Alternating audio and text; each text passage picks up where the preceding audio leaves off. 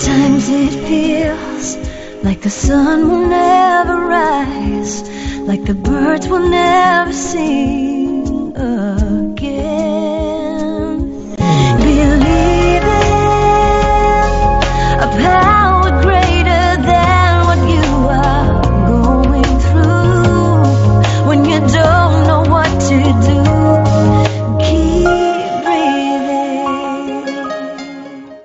That's right. When you don't know what to do, just keep on breathing. From the City of Angels in Los Angeles, welcome to all my listeners out there in Radio Land. I'm Dave, the caregiver's caregiver, coming to you live 24 7 on numerous syndicated radio and podcast networks on 26 global audio and video platforms. Platforms like iHeart Radio, iTunes, YouTube, Spreaker, SoundCloud, Vimeo, Stitcher Radio, Blog Talk Radio, Mixcloud, oh, and a host more. In fact, we're proud to be voted number one, numero uno podcast of the top 50 on Player FM, and number two caregiver podcast on FeedSpot. Number two tries harder, and number two podcast on caringvillage.com. Now, we have an especially exciting show planned for you today. Ron Kaiser is with us today on how to age without fear. And that's a good topic because every now and then I just look in the mirror and I say, Man, you are not 21 anymore, young man. And things hurt and things ache, but it's tempting to succumb to that. But Ron is going to show us how we can fight it and win. So before we get started, I want to thank my last week's guest, Armena Kasheshian.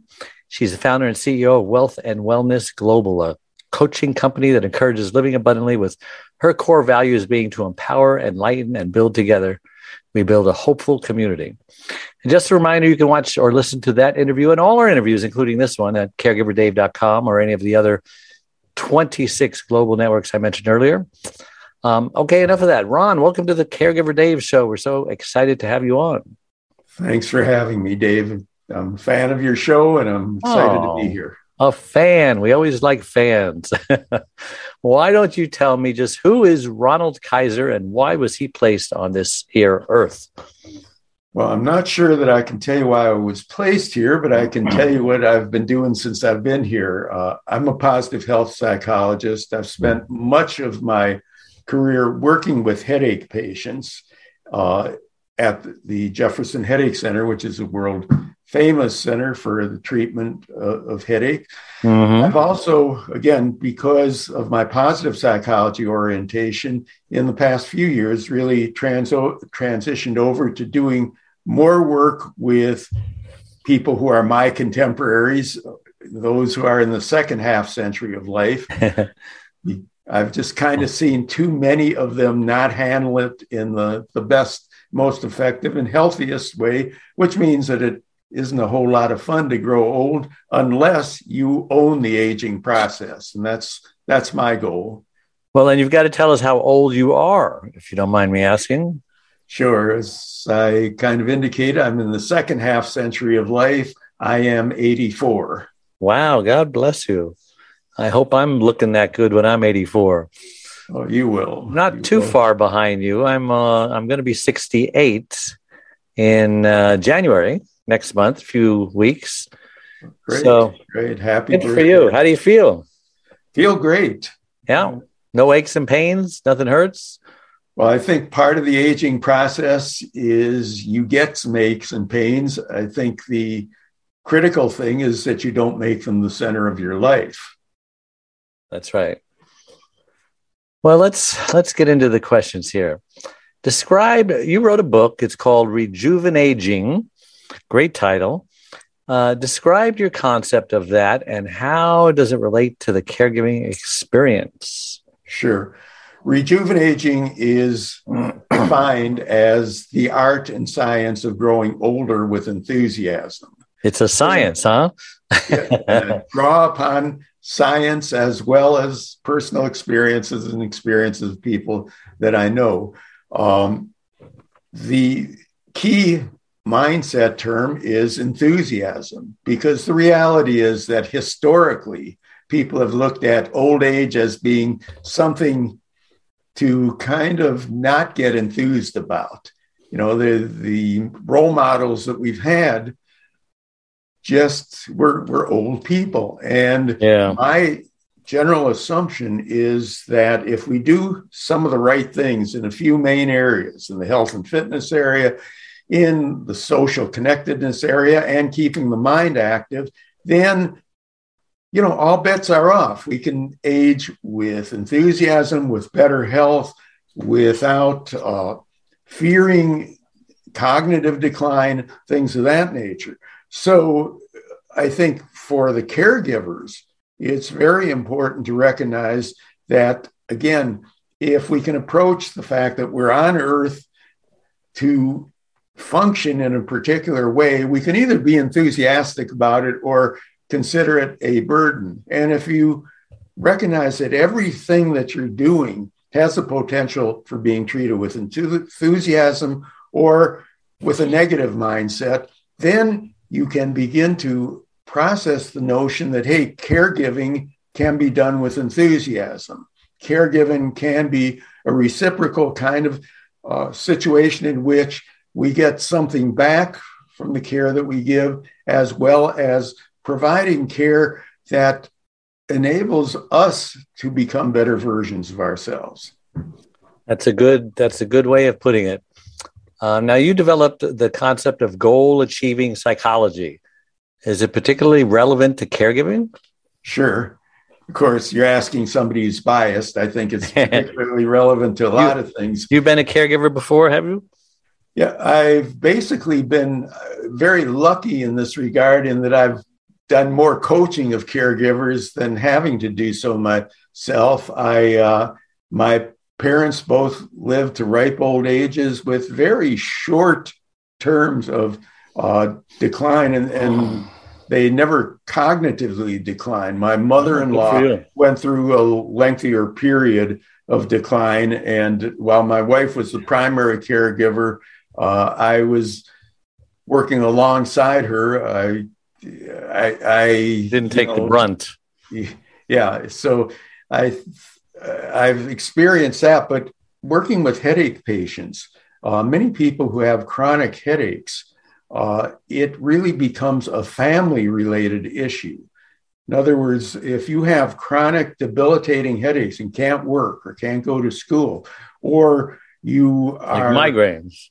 Yeah, migraines. It could be uh, tension type headaches, chronic daily headaches, any of a number of kinds of, of disorders of that type, it's very easy to build your life around that, which means that the caretakers have to adapt to it in some way. And as you know, in all aspects of care of caregiving, that you want to be able to achieve that balance of helping the person without making the person less competent than they are.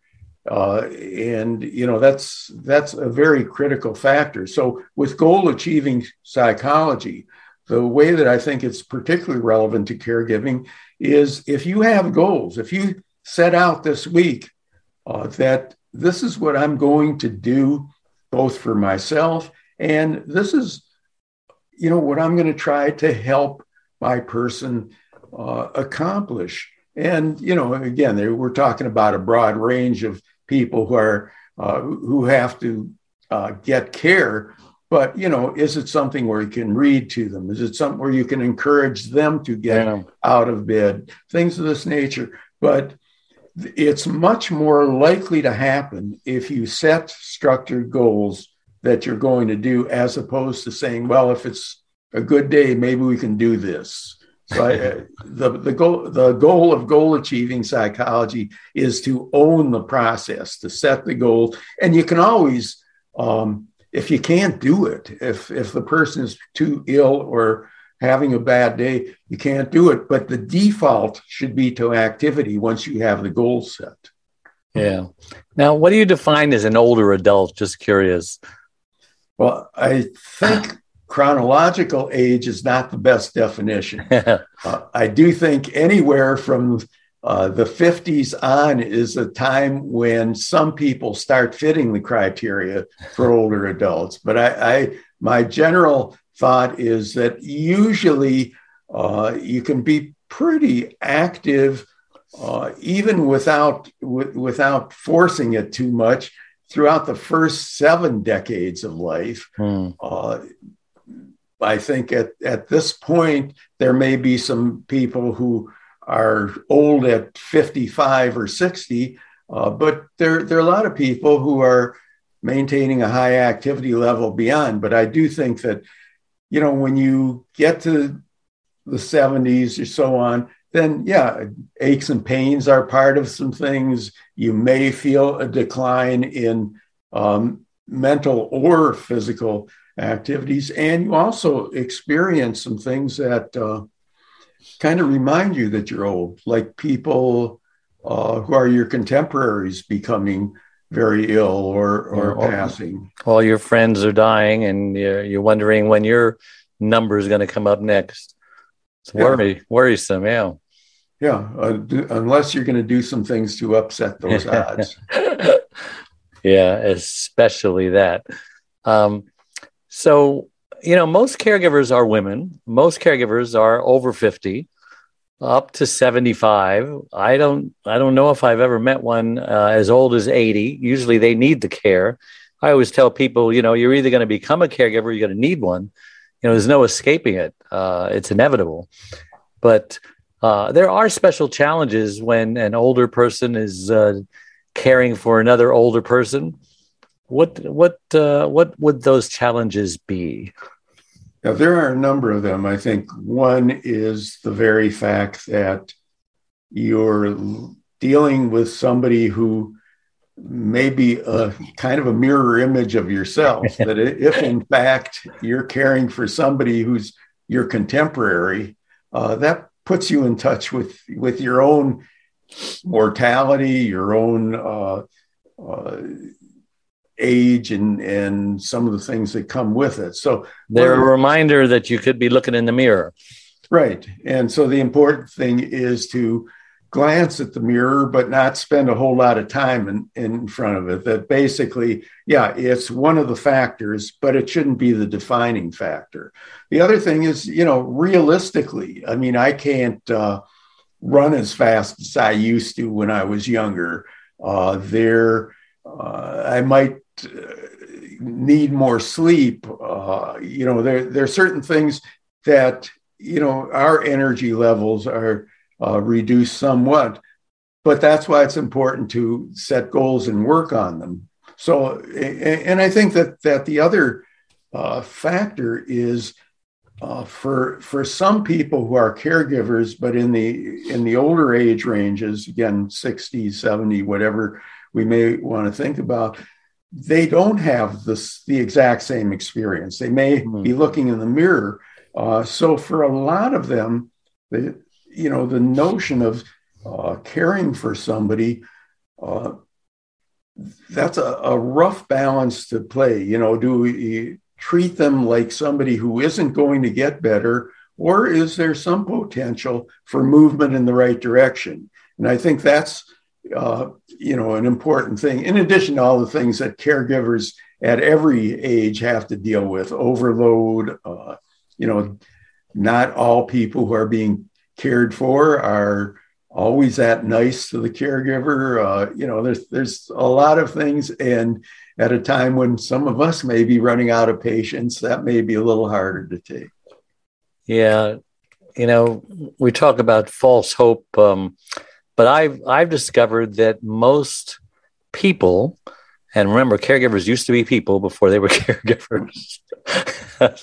as long as they stop not being a person, but uh, most of them are responsible for their own situations. Now, not all of them, but uh, I always like to say if you're just positive, chances are there's at least a 50% chance that that positive is going to to come to you. You know, the law of, of attraction.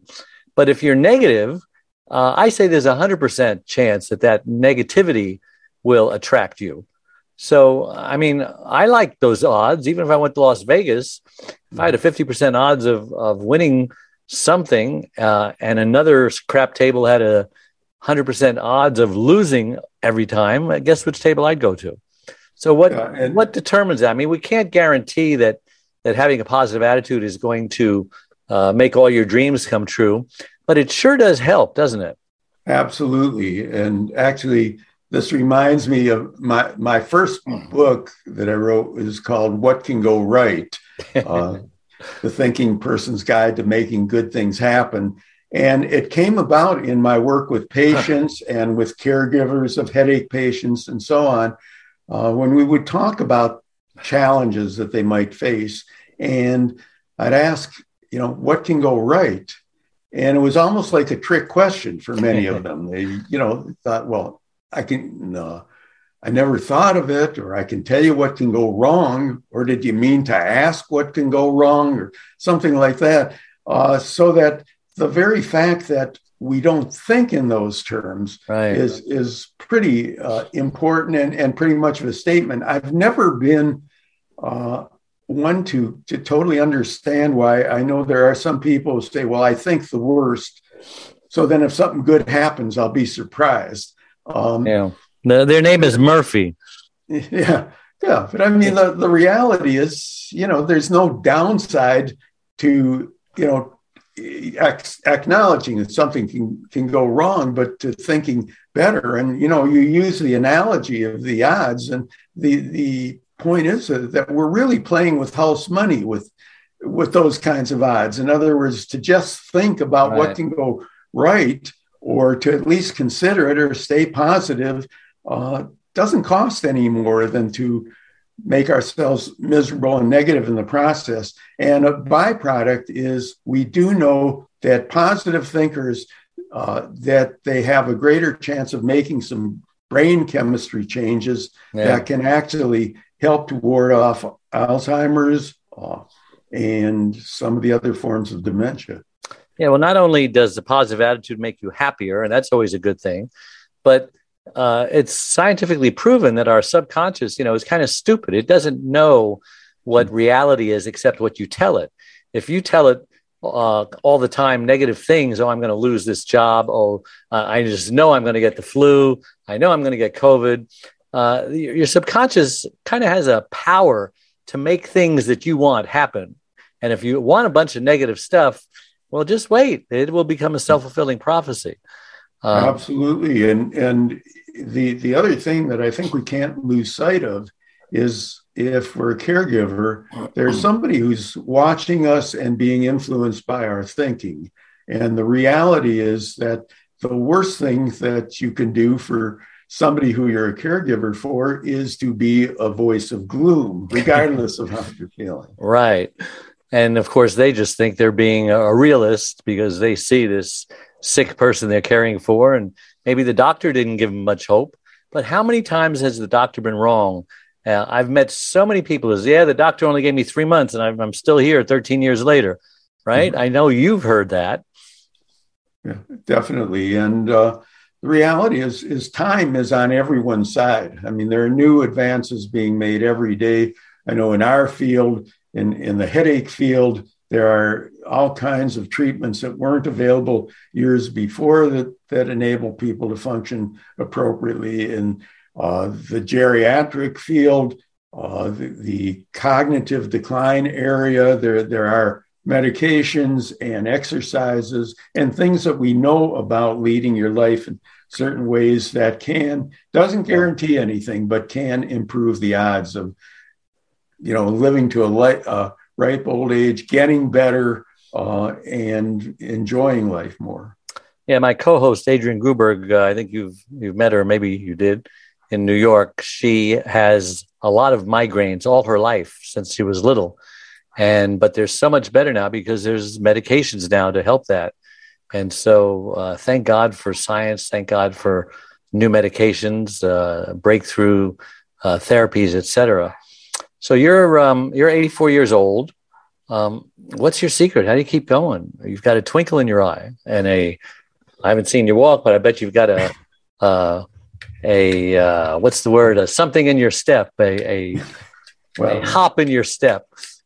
I don't know, but it's it's all me that's stepping there. All you. It's not a walker cane or something like that. uh, but I, I, think there is a uh, diet, exercise. Uh, we know yeah. your frame of mind.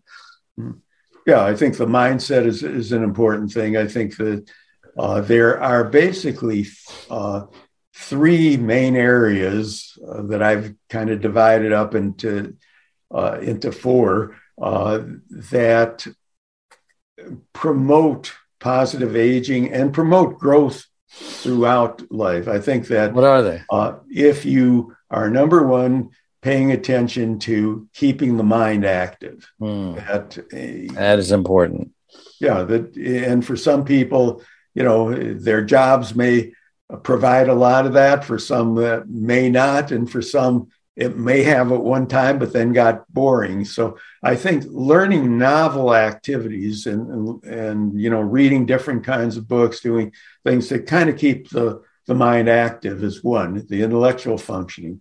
Another is the social connected area. That if we stay socially connected, have friendships. Uh, a little harder with the pandemic and all, but if we maintain those relationships, uh, that's very important. There's a lot of research that indicates that loneliness in, in the older yeah. age ranges are so are kind of the equal of smoking, uh, obesity, and a sedentary lifestyle in terms of being longevity reducers. And then there's the health and fitness area, which I kind of break up into two. One is the diet area, to, or what I call healthy eating, to basically, uh, you know, there, there's there's no great secret uh, these days. There, we know that it's a lot healthier to eat certain foods than not. It's a lot healthier to uh, limit the amount that you eat and so on. Uh, and then exercise, which I kind of, or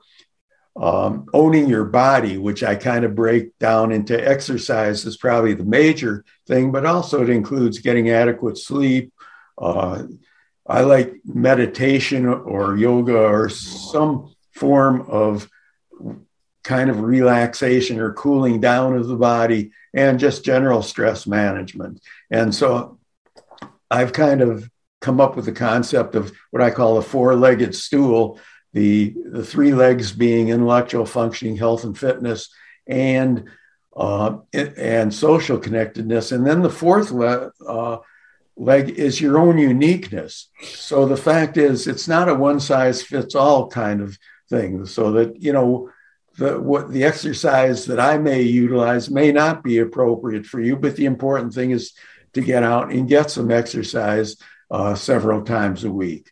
Um, you know, the uh, there are ways of eating healthy with uh, if you're a vegan or if you're a meat eater, there are ways in which you can adjust kinds of things. So the, you don't want to do self shaming about anything, but you do want to be able to say, hey, there are things that we keep doing that can enhance our longevity. And once you have the mindset that living longer and living healthy is better than not, then it's a it's a no brainer to incorporate some yeah. of those activities. Tell us about your experience with caregiving, just so people can relate to you as sure. one of them.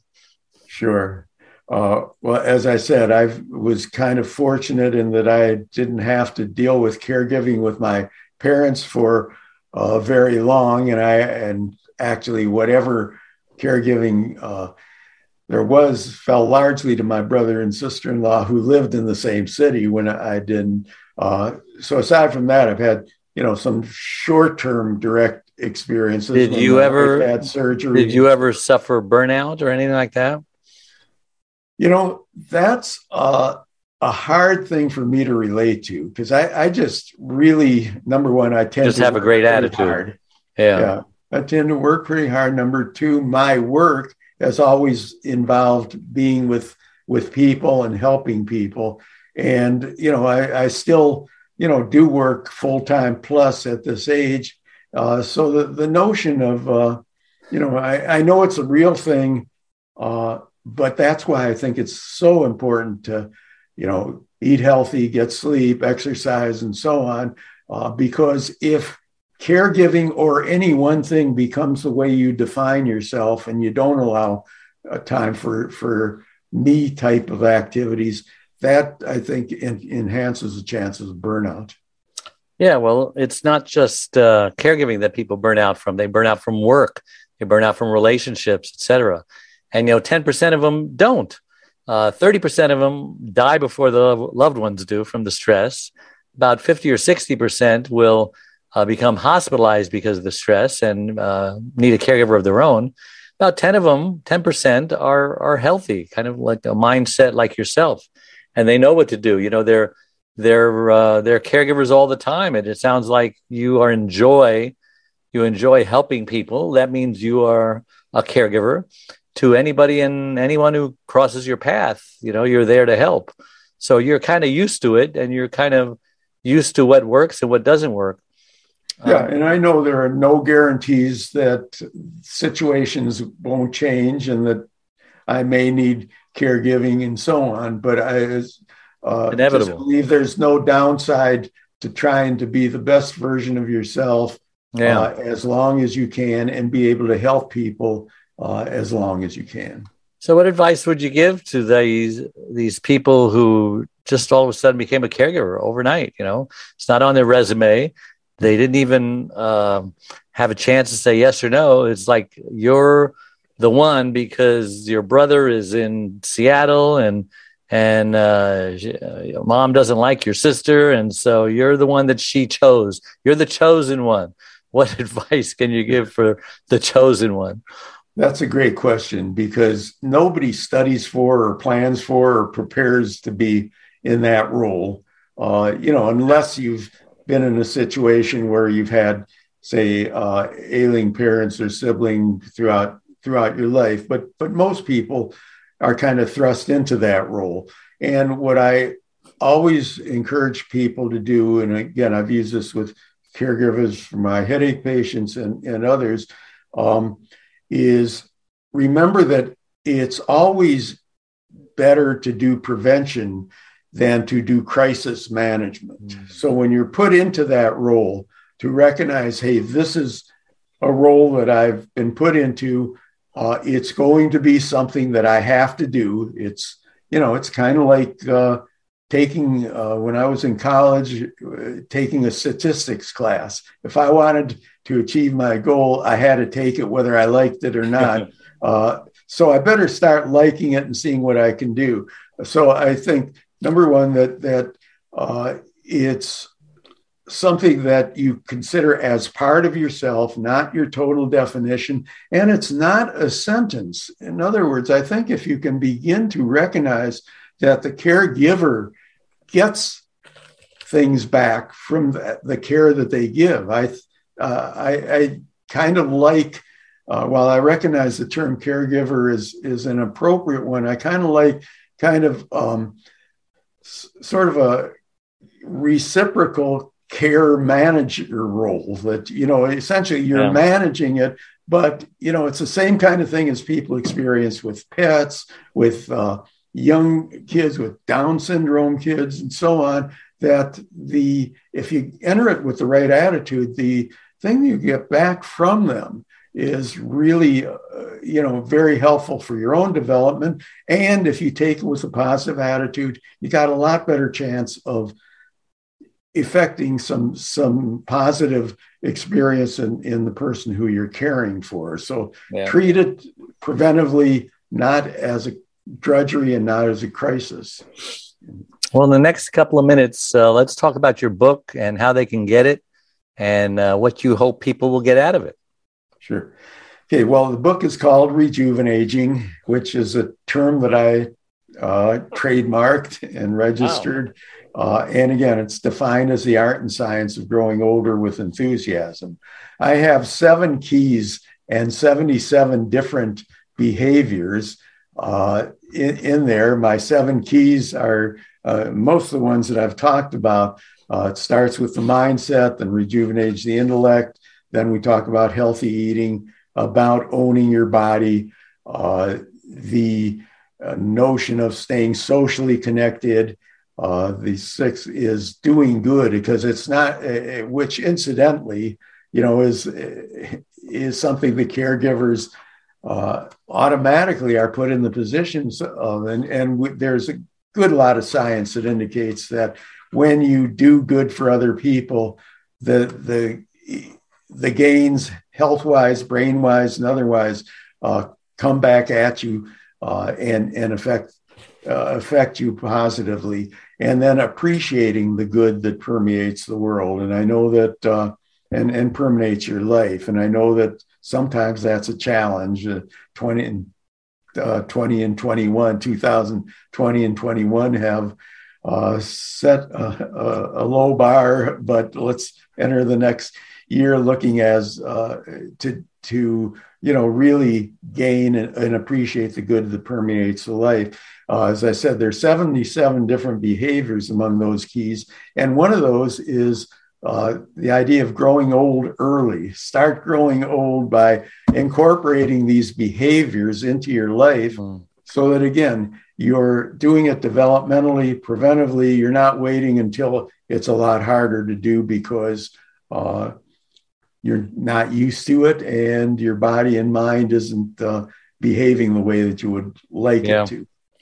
And for those of you who don't think that uh, an 84 or an 89 year old guy can uh, have a great life. My aunt is 84, and she just met a 89 year old boyfriend, and uh, they both live in an independent living situation. They're both having a great time.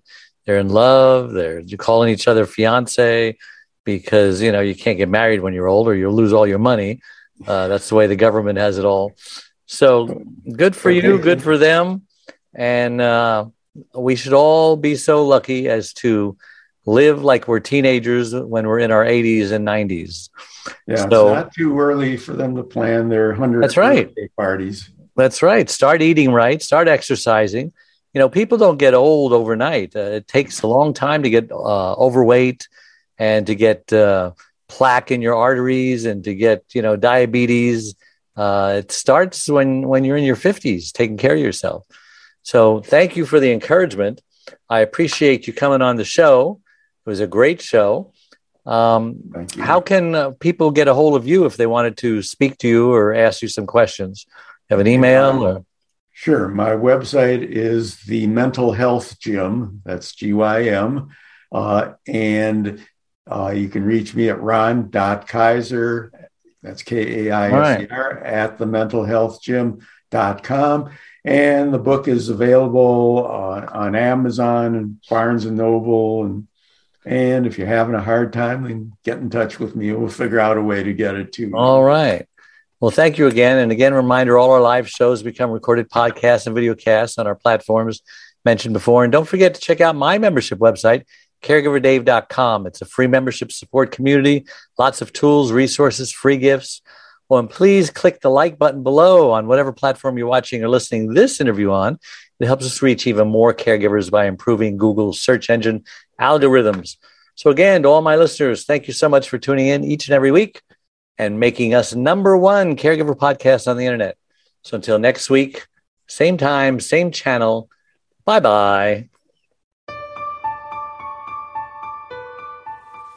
Anytime we suffer loss, we grieve. And a lot of people don't realize what even the grief process is. But it could be five to seven steps ranging from denial, I don't believe this is happening, anger, oh my gosh, I'm so upset this is happening, to a form of bargaining, how can I get out of this, to depression, which is a very serious thing because that often leads to suicide. And then finally, finally, after you realize you have no more control over your situation and you're totally okay with the new normal that it brings, that wonderful, wonderful place called acceptance.